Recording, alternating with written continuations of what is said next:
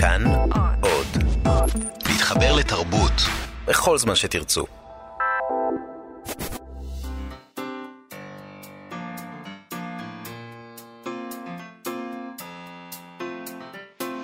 מה שכרוך עם יובל אביבי ומה יעשה לה.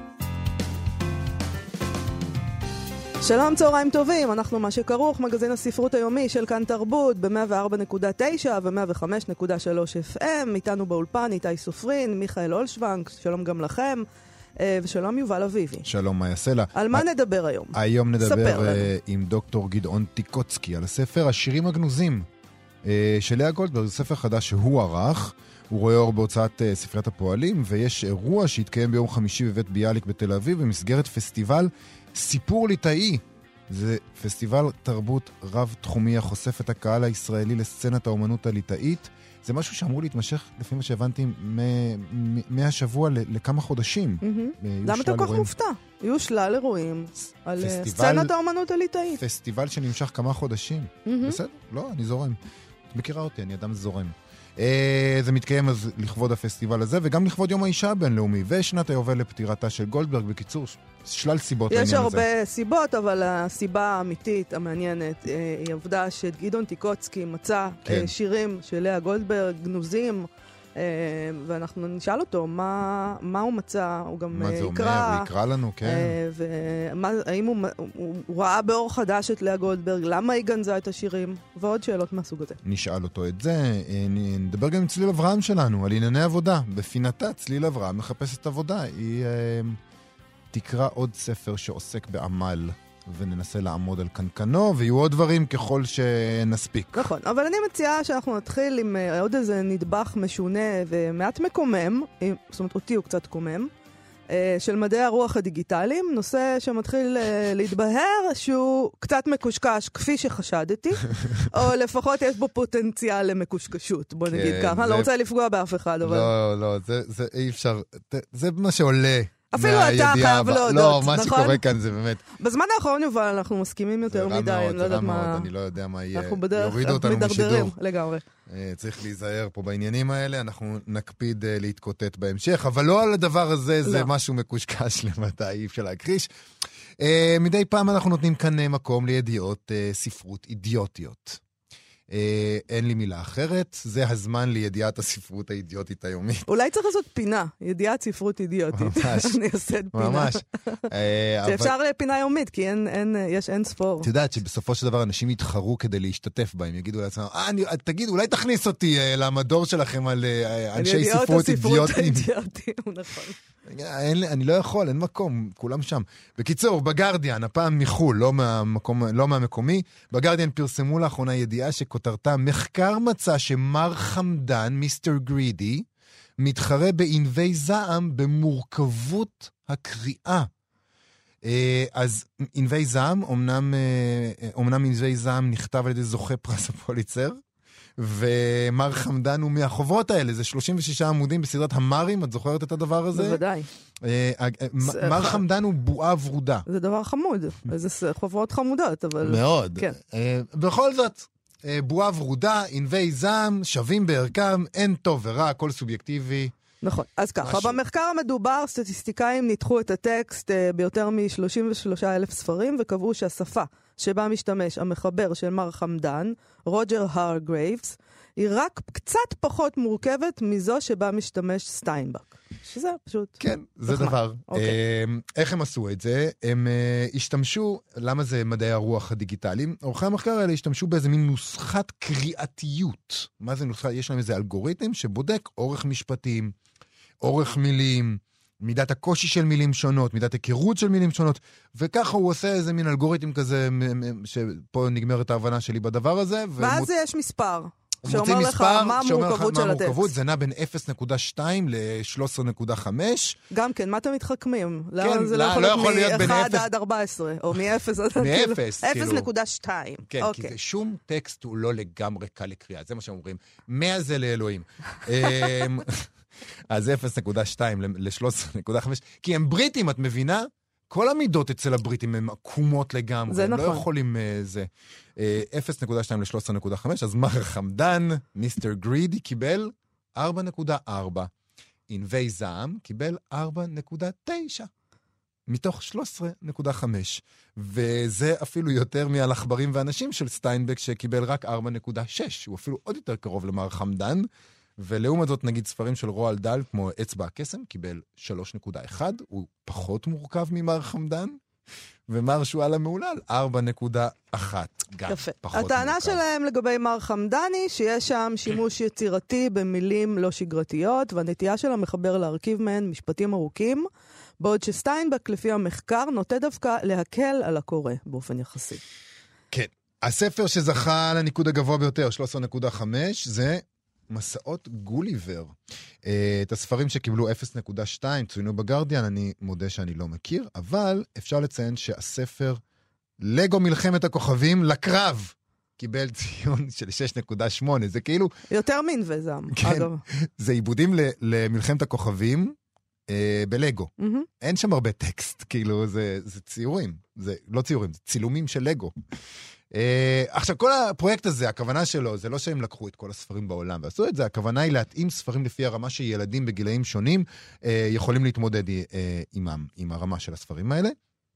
על הציון של סטיינבק, של אה, זעם, הם אמרו, הציון משקף את העובדה שילד יכול לקרוא את המילים. האם הם יוכלו להבין את המשמעויות המורכבות? הציון הנמוך בשום אופן לא מציע זאת, הם מסבירים, הציון לא משקף אמצעים ספרותיים, משמעויות נסתרות וכן הלאה, זה רק אומר האם אתה יכול לקרוא את המילים והמשפטים, והם הכריעו זעם מתאים לילדים בני 14 ומעלה. זה ספר, אגב, בואו נזכיר, שעוסק במשפחה שקורעת תחת uh, קשיי השפל הכלכלי בארצות הברית, והסוף שלו, סצנת הסיום שלו, מקווה שאני לא עושה ספוילר, זה uh, גבר שרעב עד מוות, שיונק משדיה של אימא צעירה. אז uh, לבני 14 uh, ומעלה זה מתאים.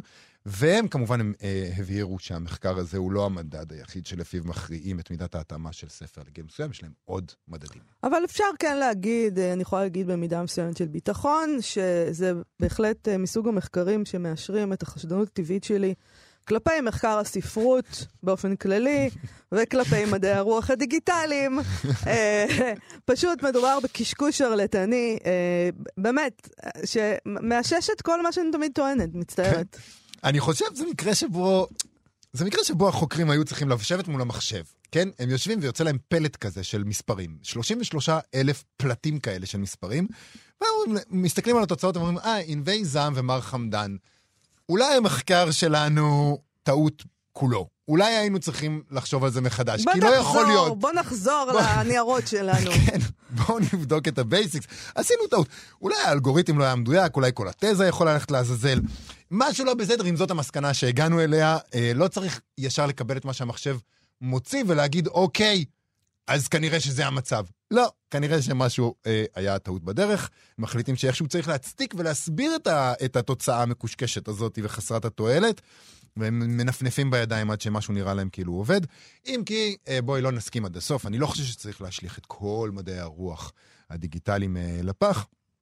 אה, אולי רק את אלה שעושים מזה בדיחה. בכל תחום יש שרלטנים, מתברר שגם בתחום הזה, השרלטנים הגדולים הם אה, אנשי, אנשים שאמונים על חינוך תראה, ילדינו. אני באופן עקרוני אה, מסתכלת על זה, על, על, על כל העולם, לפעמים ב, ב, מהמשקפיים של הכלכלה. כן. ואני חושבת שכל אחד צריך להתפרנס.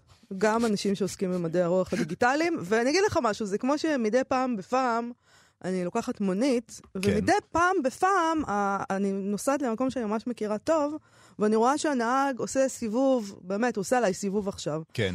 אבל אה, אני, אין לי כוח עכשיו ל, לריב עם הנהג הזה, שאולי הוא פסיכופת, ואני, ואני, אתה יודע, אז אני הרבה פעמים, ואני מתעצבנת, ואז אני אומרת לעצמי, תראי, מה את עכשיו גם מתעצבנת? גם הוא דופק אותך וגם את מתעצבנת? הוא צריך להתפרנס. את יודעת איזה צרות יש לו? שבי בשקט, ותני תני לדבר הזה לקרות, תני לכלכלה לנוע, גם היא דורכת לך על הראש. אז, אז ככה זה- אני רואה גם את מדעי... בואו ניתן לכלכלה של הספרות הגרועה לנוע. אוקיי, אז... כמה זה, אבל כמה זה עולה, נגיד, בסופו של דבר במונית? זה מאוד מעניין, לא, אבל זהו, תוספת של עוד אני- חמישה אה, שקלים. כן, זה, זה כסף קטן. אני אומרת לו, בשביל חמישה שקלים הוא מרמה אותי, תרוויח, שיהיה לך לתרופות, לא נורא. אבל פה מדובר על חינוך ילדינו. עזוב אותך לא על משטויות. האנשים האלה אחרי זה אומרים לעצמם, מר חמדן ו... ילדיך יושבים מול האייפד אחרי זה ורואים את המשחק המפחיד הזה, שאתה לא יודע שהם רואים. מומו, כן. מומו שאני שומעת, ילדיי כבר גדולים, אז אני לא יודע, לא יכולה לעקוב אחרי זה, והם כבר, אתה יודע, לא שייכים. לקטגוריה, אבל בדיוק. ספרים זה לא הבעיה. אה, בדיוק, לא מר חמדן ולא סטיינבק, שניהם לא נמצאים אה, ב-to-do list של הילדים שלנו. נכון. אנחנו מה שכרוך בכאן תרבות, ביום חמישי הקרוב יתקיים בבית ביאליק ערב מיוחד בשיתוף המכון לתרבות ליטאית ושגרירות ליטא בישראל, לכבוד המשוררת לאה גולדברג, לציון שנת היובל לפטירתה, ולקראת ספר אה, השירים, השירים הגנוזים. אה, שיוצא בהוצאת ספריית הפועלים, בעריכתו של דוקטור גדעון טיקוצקי. זה קורה גם במסגרת יום האישה הבינלאומי וגם במסגרת סיפור ליט- ליטאי. כמו שאמרנו, כל כך הרבה זה titles פסטיבל. לדבר הזה. אה, אבל האמת שלא צריך titles, זה לאה גולדברג, זה כן, מספיק, אה, נכון. ועוד שירים גנוזים. נכון. אז שלום לדוקטור גדעון טיקוצקי. שלום, צהריים טובים לשניכם. צהריים טובים. בוא תספר לנו, יש משהו קצת, אה, לאה גולדברג זה תמיד משמח, אני מודה, אה, אבל אה, איך- איך זה יכול להיות שיש שירים גנוזים של לאה גולדברג עדיין? אני חושב שהסיבה הפשוטה, במשך שנים השירים נמצאים, הם היו בעיזבון שלה. היא בחייה בחרה שלא לפרסם את כל מה שהיא כתבה, כפי שקורה אצל הרבה יוצרים. ורק בשנים האחרונות למדנו שיש אוצר גדול שכזה, ובעבודת מחקר דלינו מתוך אלפי אלפי עמודים שהיא כתבה אה, את אותם כ-250 שירים גנוזים. אני רק כדי לסבר את האוזן אומר שבחייה היא פרסמה כ-750 שירים. 250 שירים שאנחנו לא מכירים של לאה גולדברג? שאנחנו לא מכירים בכלל, והם ממש בשבועות הקרובים יראו אור. זה דבר מדהים. אז קודם כל, בואו אולי נתחיל בקריאה של אחד נכון. מהם. זה הדבר הכי אחד. חשוב. בשמחה. אז בחרתי בשיר שנקרא, זה, זה מתוך מחזור השירים שאנחנו מכירים, שברי סערה. מהמם. לאה גולדברג כתבה מחזורי שירים, כלומר סדרות של שירים שהן מאוגדות סביב אותו נושא. ובשיר הזה אנחנו מכירים למשל, במחזור השירים שברי סערה, אנחנו מכירים את השיר שהולחן הגננים היום עצובים, ועוד שיר נוסף שהולחן, הירוק היום ירוק מאוד. אז יש שיר נוסף שהיא כתבה במחברת בצמוד לשירים האלה, וכנראה חשבה שהוא פחות טוב מהאחרים, והשמיטה אותו. ועכשיו הוא חוזר אל, אל מחזור הדם אה, של התרבות, ושמו העגור. אה, זה מתחיל באיזו מילה קשה, הבמעופו. כלומר, האם במעופו של העגור, היא למעשה מתארת עגור שהיא רואה שהוא מת ברחוב, והיא נדהמת מן המראה הזה. אז הנה השיר הוא שיר בין שני בתים קצר. בבקשה. הבמעופו פגע בו הברק, או שמא רק לא קם בו כוח להילחם בכל כוחות הסער בדרך למולדת רחוקה? ברחוב אפור, בעיבורה של עיר, מוטל הוא לבן כנף ורך נוצה, מקום שלא הייתה בו מעולם ציפור, והשמיים זועקים מעגורים נדים למרחקים. זה מאוד יפה. כן, זה... למה... יש לך למה? מושג, אה, יכולת לעקוב בארכיון אה, בגנזים אחרי הדבר הזה, למשל, למה היא החליטה לגנוז שיר מסוים? קשה לדעת, זאת אומרת, אני מייחס באופן גורף את הגניזה של רוב השירים לעובדה שהיא הייתה קוראת מאוד מאוד מחמירה של עצמה, אה, והיא חשבה שזה לא מספיק טוב. אה, היא לא מפרטת בעיזבון עצמו, יש שירים אחרים שאפשר לנחש אה, שאולי השירים היו קצת יותר מדי אישיים, שירים שעוסקים למשל באהבה והיא חששה להסגיר ככה יותר מדי את סגור ליבה. וזה שירים שבסופו של דבר החלטתם גם לכלול בקובץ הזה? כן, מבחינתי לא היה כאן שום אה, קושי לכלול אף שיר, ממש כל כל השירים שמצאתי מופיעים בקובץ. אה, הם כולם, גם אם לאה גולדברג חשבה שהם חלשים, אני חושב שבשיפוט שלי אה, הם עומדים יפה מאוד כשירים, והקהל ישפוט. רגע, לא היה שיר אף שיר, אף שיר שמצאת שם שאמרת, טוב, אוקיי, את זה אני מבין, זה באמת קצת בוסר, זה לא עבד לה? שום דבר?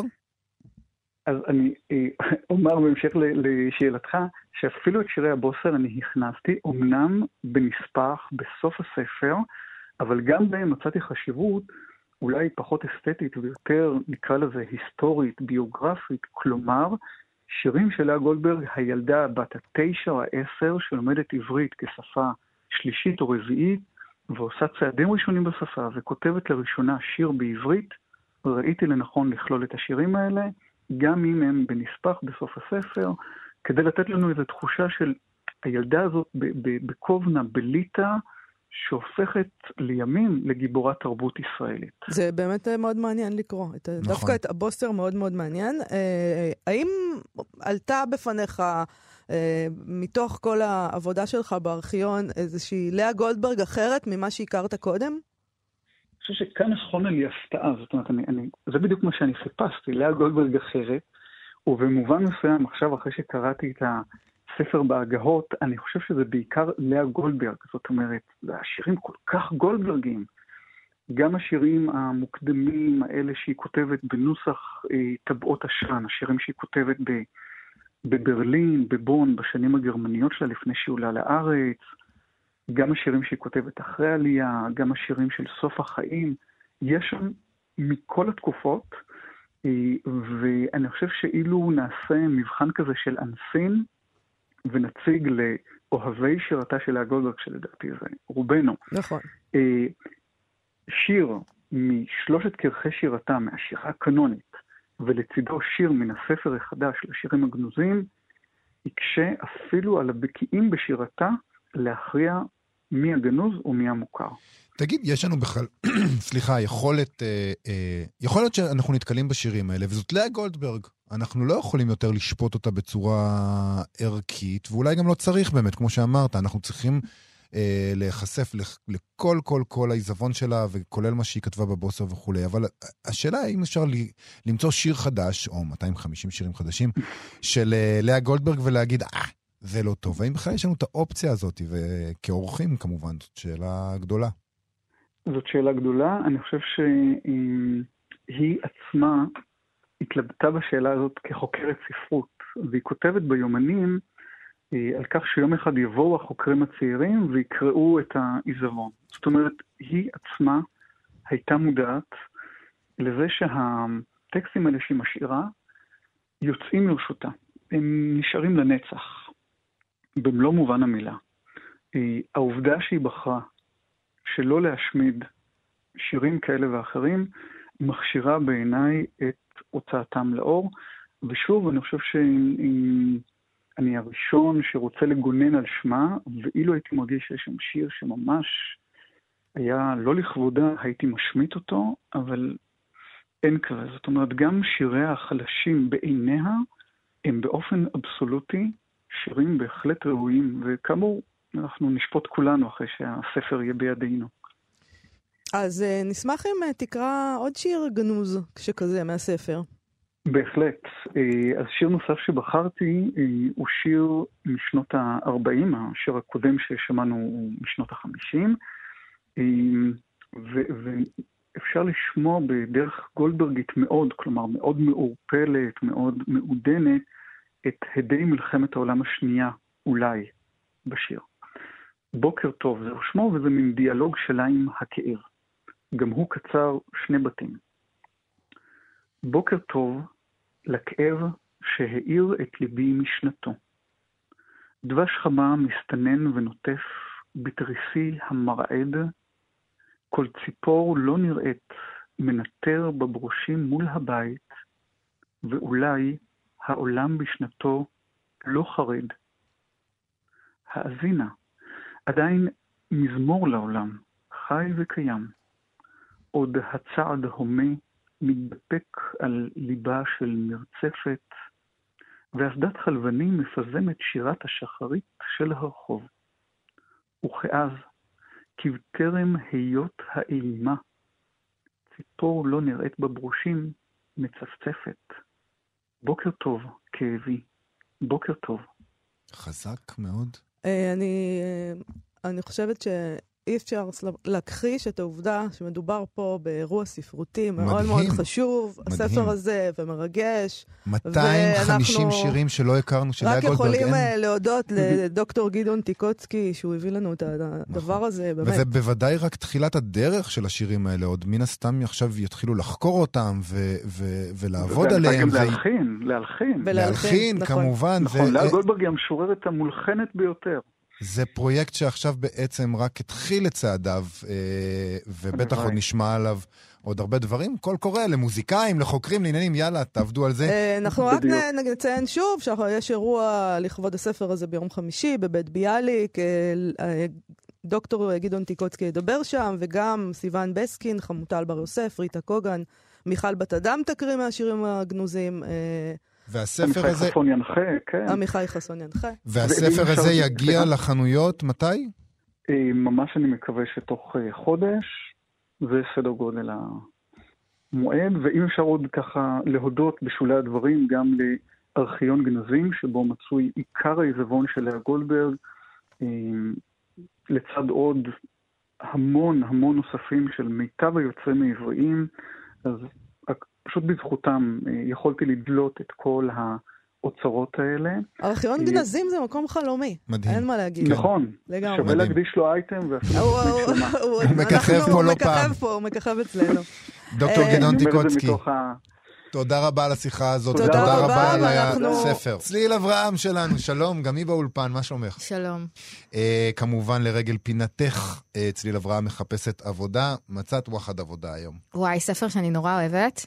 Uh, הספר הוא אמריקנה uh, של צ'יממנדה נגוזי אדיצ'יה, סופרת ניגרית, נפלאה, ממש מומלצת מאוד, נגיד שוב את השם שלה, צ'יממנדה נגוזי אדיצ'יה. אדירה, את אומרת את זה. בביטחון, שאת יודעת איך מבטאים את זה, כי נגיד אני הייתי אומר את זה בשבע שגיאות. פשוט הייתי קצת אובססיבית עליה זו תקופה. אמ, אמריקנה הוא ספר יחסית ביוגרפי שלה, שהוא אה, מספר על אה, איפמלו, צעירה ניגרית שהיא מבריקה, מצטיינת, מהאליטה של המדינה, למדה בפנימיות, משכילה והכל, והיא נוסעת, כמו שעושים אה, העידית של הצעירים במדינות עולם שלישי, שולחים אותה ללמוד באמריקה, ושם היא מגלה שבתור אה, שחורה אפריקאית, אפילו לא אפרו-אמריקאית, אלא כן. אפרו-אפריקאית, היא בתחתית הסולם החברתי, ו- וזה מספר על סיפור של ההגירה שלה, ויש במקביל סיפור צדדי של ההגירה של אהוב נעוריה שקוראים לו בינזה. גם הוא אה, היה תלמיד מצטיין שתמיד חלם להגיע לאמריקה, אבל הוא לא הצליח, כי מסתבר שכשאתה ממדינה כמו ניגריה, קבלת ויזה היא ממש משימה בלתי אפשרית. אז הוא עובר בהתחלה ללונדון, ובלונדון הוא מוצא עבודה כמנקה. כולם, נתבד... כולם התבדחו על אנשים שנסעו לחו"ל לנקות בתי שימוש, ולכן אובינזה ניגש לעבודתו הראשונה באירוניה. הוא אכן היה בחו"ל וניקה בתי שימוש. עטה כפפות גומי ונשא דלי במשרד של סוכן נדל"ן בקומה השנייה של בניין לונדוני. בכל פעם שפתח את דלת ההדיפה של התא, היה נדמה לו שהיא נאנחת.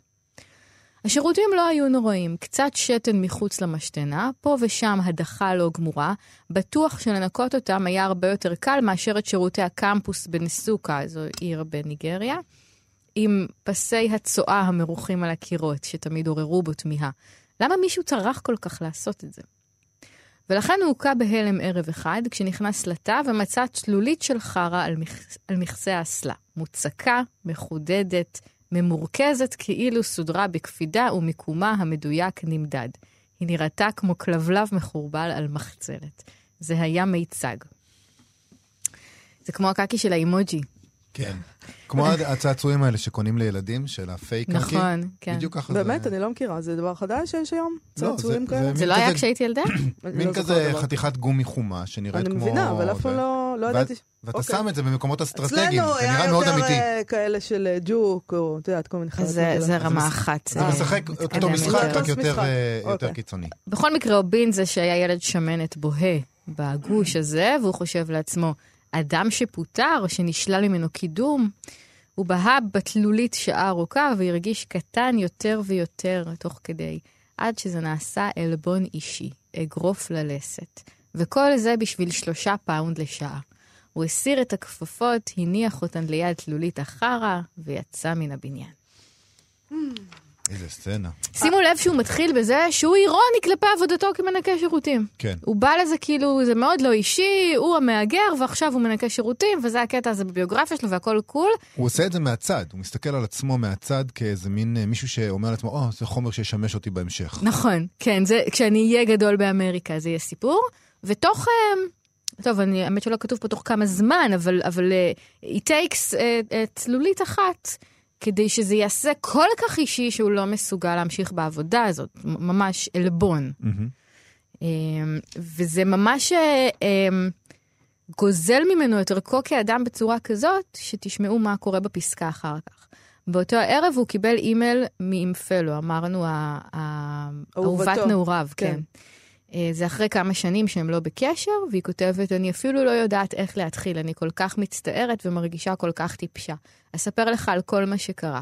התגעגעתי אליך ואני מתגעגעת אליך.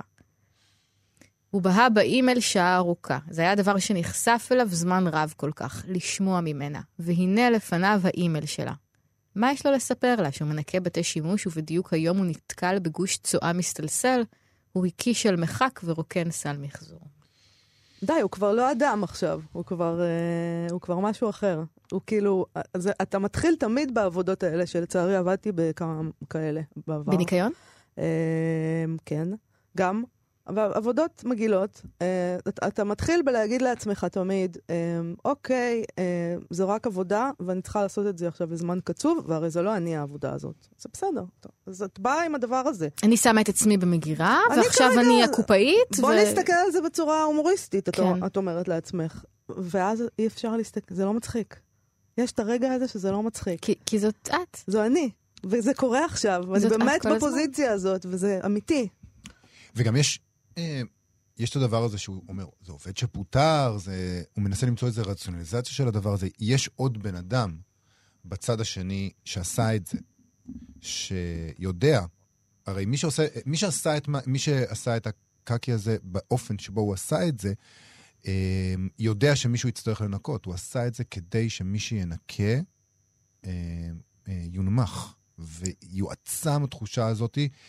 גם אם, ה, גם אם המטרה שלו באמת זה עובד שפוטר וכועס על, ה, על התאגיד שממנו הוא פוטר, הוא בעצם, זה יש פה, אמ, יש פה מאבקי כוחות מעמדתי, מעמדיים בהחלטה הזאת לעשות דבר כזה. זה להקטין מישהו אחד כדי להרגיש שאתה טיפה למעלה. כשכל ההקשר בספר הזה זה בעצם שהם שניהם מגלים עד כמה המעמד שלהם כאפריקאים בעולם המערבי הוא אפסי, זה לא משנה מי הם היו, זה לא משנה כמה טובה האנגלית שלהם. הם, הם בתור ניגרים, הם, הם, הסביבה כל הזמן משדרת להם, אפילו אין להם מילים לדבר על, ה, על המצוקה שלהם, הם צריכים להמציא מילים, כי הם לא, המילים של, ה, של האפרו-אמריקאים לא רלוונטיות אליהם. אה, בכלל, אני, אני מתעסק הרבה אה, בהפרשות גוף בספרות, והעיסוק שלי הרבה פעמים בזה הוא מגדרי. ואחד הדברים ששמים אליהם לב זה כש, שה, אה, כשנתקלים בהפרשות גוף, ובספציפית בצואה בספרות, יש, יש איזה, איזה אלמנט של טרנספורמציה בדבר הזה. אה, הבזות הזאת וה, וה, והגועל וה, והעובדה שיש משהו שאמור להיות כל כך כל כך אישי ופנימי, ו, ו, ו, ו, ו, והוא אמור להיות אישי ופנימי כי הוא, כי הוא מגעיל ומסריח, ככה חונכנו אה, להתנהג. אה, יש כזה מין פער בהיתקלות בו, בצורה כל כך אגרסיבית ומול הפנים, שהוא דורש איזושהי התמודדות, איזשהו שינוי. הרבה פעמים אה, בספ... בספרות שאני קורא, אני רואה בזה אה, אה, טרנספורמציה מינית או מגדרית. ופה אפשר לראות לזה אה, כאיזשהו משהו שמכונן איזושהי טרנספורמציה לגבי המעמד שלך. הוא באותו רגע צריך להוריד את הכפפות, וכמובן שאפשר להסתכל על להור... הציון הזה של להוריד את הכפפות, זה להוריד את האור, את מה שקרוב לאור. יש איזה משהו שהוא צריך לעשות לגבי המוצא שלו, לגבי המעמד שלו, שקורה בגלל הדבר הזה. יש איזו טרנספורמציה לא, יש, שחייבת להתקיים. הטרנספורמציה זה שהוא לא האדם הזה שהוא חושב שהוא, נכון. האדם המשכיל הזה, ילד שמנת מניגריה, זה לא הוא יותר, נכון. הוא עכשיו איזה עובד אין- בלי פנים, שחור. שחור, הוא נחות, מוריד את הכפפות. וחושף את האור שלו האמיתי. זה מה שאני אגב, חושב. זה הרגע הזה שבו את, את יודעת, את אומרת, זה לא מצחיק, כי זה באמת לא מצחיק. זה כבר לא אירוני. אבל זה גם משהו, אני חושבת, בעבודה שהופך אותך להיות העבודה. ואם העבודה היא חרא, אז עכשיו אתה, עכשיו זה, החרא גוזל ממך את האנושיות שלך, ואני רוצה להקריא אה, משהו שיש קטע של מילן קונדרה שבו הוא מנסה להסביר למה החרא מעיין את האנושיות שלך, למה אנחנו רואים את זה כניגוד. הוא כותב, הפרשת הצואה, זה מתוך הקלות הבלתי נסבלת של הקיום, הפרשת הצואה היא הוכחה יומיומית לכך שהבריאה אינה מתקבלת על הדעת. אחת מן השתיים, או שהחרא מקובל עלינו, ואז אין טעם שננעל את עצמנו בבית השימוש, או שנבראנו בצורה שאין להשלים עימה. מכאן שהאידיאל האסתטי, האידיאל האסתטי של ההסכמה המוחלטת לקיום הוא עולם הכופר בחרא וכולם מתנהגים כאילו אינו קיים. כלומר, עצם זה שנבראת בצלם, החרא סותר את זה, ו- ו- והמפגש הזה איתו מעיין את הידיעה הזאת. אני לא כל כך מסכים עם הדבר הזה. גם אני לא. זה יפה בעיניי. זה יפה, אבל... אני- ההפרשות שלנו הן מי שאנחנו. גם הן- איתך אני לא מסכימה. הן חלק ממה שאנחנו. הם- אחד מהדברים שקורים זה שכשאתה חושף את מה שיש בתוכך, והרבה פעמים כשמתעסקים בהפרשות גוף בספרות, אז יש איזו מין עודפות כזאת. יש המון, כמו כאן, כמו במקרה הזה. הוא לא במקום שלו, הוא, גדוש, הוא, הוא יוצא מהמקום שאליו הוא אמור להשתייך, הוא מאוד נוכח, כן? וזה כי יש משהו פנימי שהוא לכאורה סוטה ולכאורה מטונף, שאסור לגעת בו, שלא יכול להישאר בפנים, הוא יוצא החוצה ואז אתה חייב להתמודד עם זה. ויש משהו נורא יפה בהפרשות הגוף. טוב, אה, אנחנו לא נמשיך את הוויכוח, גם איתך אני לא מסכימה. אה, צליל, רצית איזה להגיד. משהו על הסופרת הזאת, אבל... רציתי להגיד שהספר הגדול באמת שלה, אה, הוא נקרא חצי שמש צהובה. גם הוא וגם אמריקן יצאו בהוצאת מחברות לספרות. אני אוהבת אותה מאוד. מאנגלית תרגם גיל שמר את הספר הזה, את אמריקנה, הוא יצא ב-2015, וצליל ואני מאוד ממליצות עליו. כן. על כל, על, גם- וגם על על שני- חצי כן. שמש צהובה. תודה רבה לך. תודה. תודה. מי שמאזין לנו בקביעות יודע שאנחנו אוהבים מאוד למצוא ספרות ימנית בישראל, כלומר, לא ספרות שימנים כותבים בהכרח, אלא שעוסקת בנרטיב ימני, בערכים שמאפיינים את אה, מחנה הימין בישראל, ספרים נדירים יחסית, וכבר עסקנו אה, בסיבות לכך בעבר, בטח עוד נעסוק בעתיד.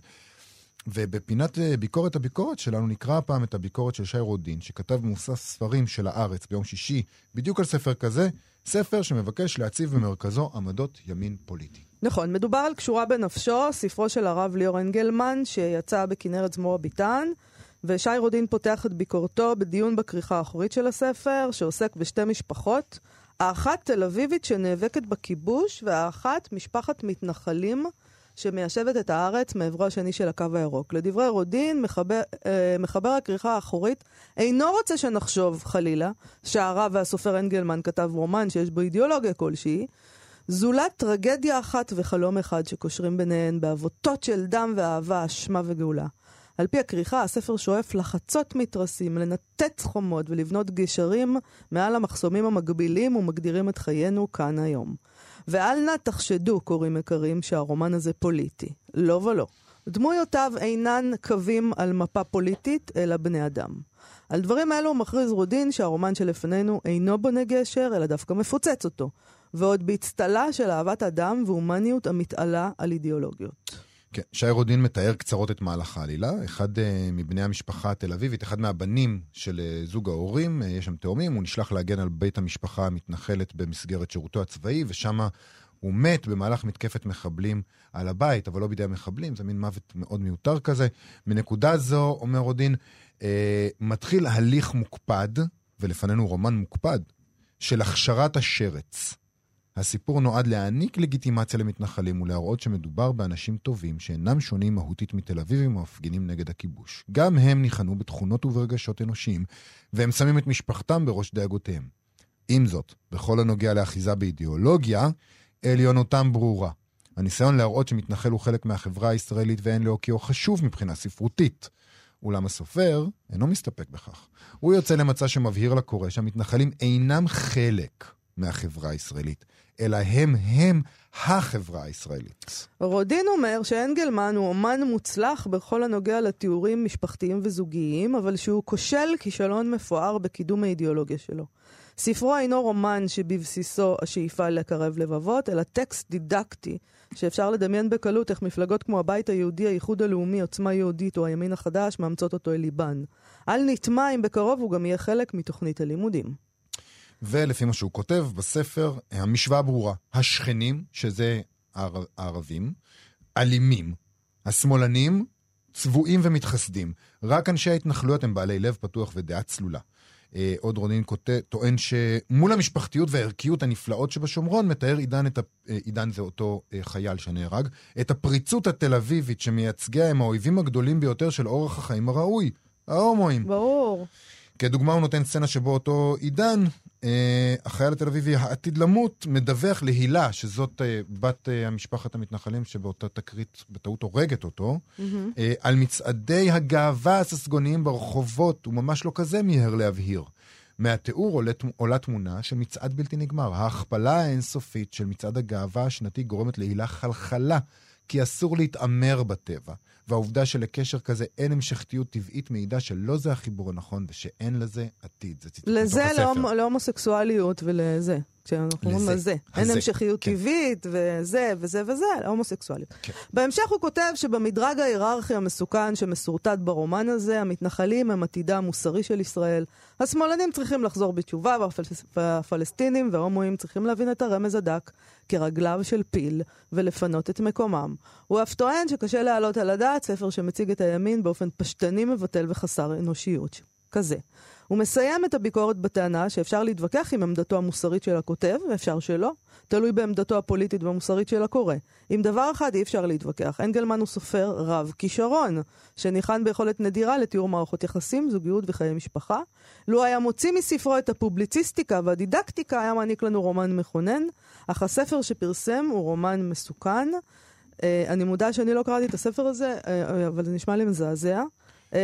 מצד הרבה- אחד, ומצד שני, אחרי כל הדבר הזה שהוא כותב, להגיד על אנגלמן שהוא סופר רב כישרון, שניחן ביכולת נדירה לתיאור מערכות יחסים וזוגיות, זה דבר די מעניין. כן. כי בסופו של דבר, כשאני קוראת uh, ספרות, uh, לא כל כך מעניינת אותי האידיאולוגיה, זה לא העניין שלי. אז אם, או שאתה סופר טוב, או שאתה כתבת uh, מסמך דידקטי, אידיאולוגי דידקטי. יכול להיות אבל שאתה? בעל כישרון ואתה מנצל את הכישרון שלך לספר לא טוב. אה, בחייך. אני יודע. טוב, אולי... תשמעו, לא, לא קראתי את הספר, אה, אז אני לא אה, יודע, אני באופן כללי נראה ש... גם לא הקראנו המון המון ציטוטים ששי יורדין אה, כולל בביקורת, אפשר ללכת לביקורת ולקרוא אותם. כמובן שאפשר אה, גם אה, לקרוא את הספר, הספר כן. ולשפוט בעצמכם. בהחלט.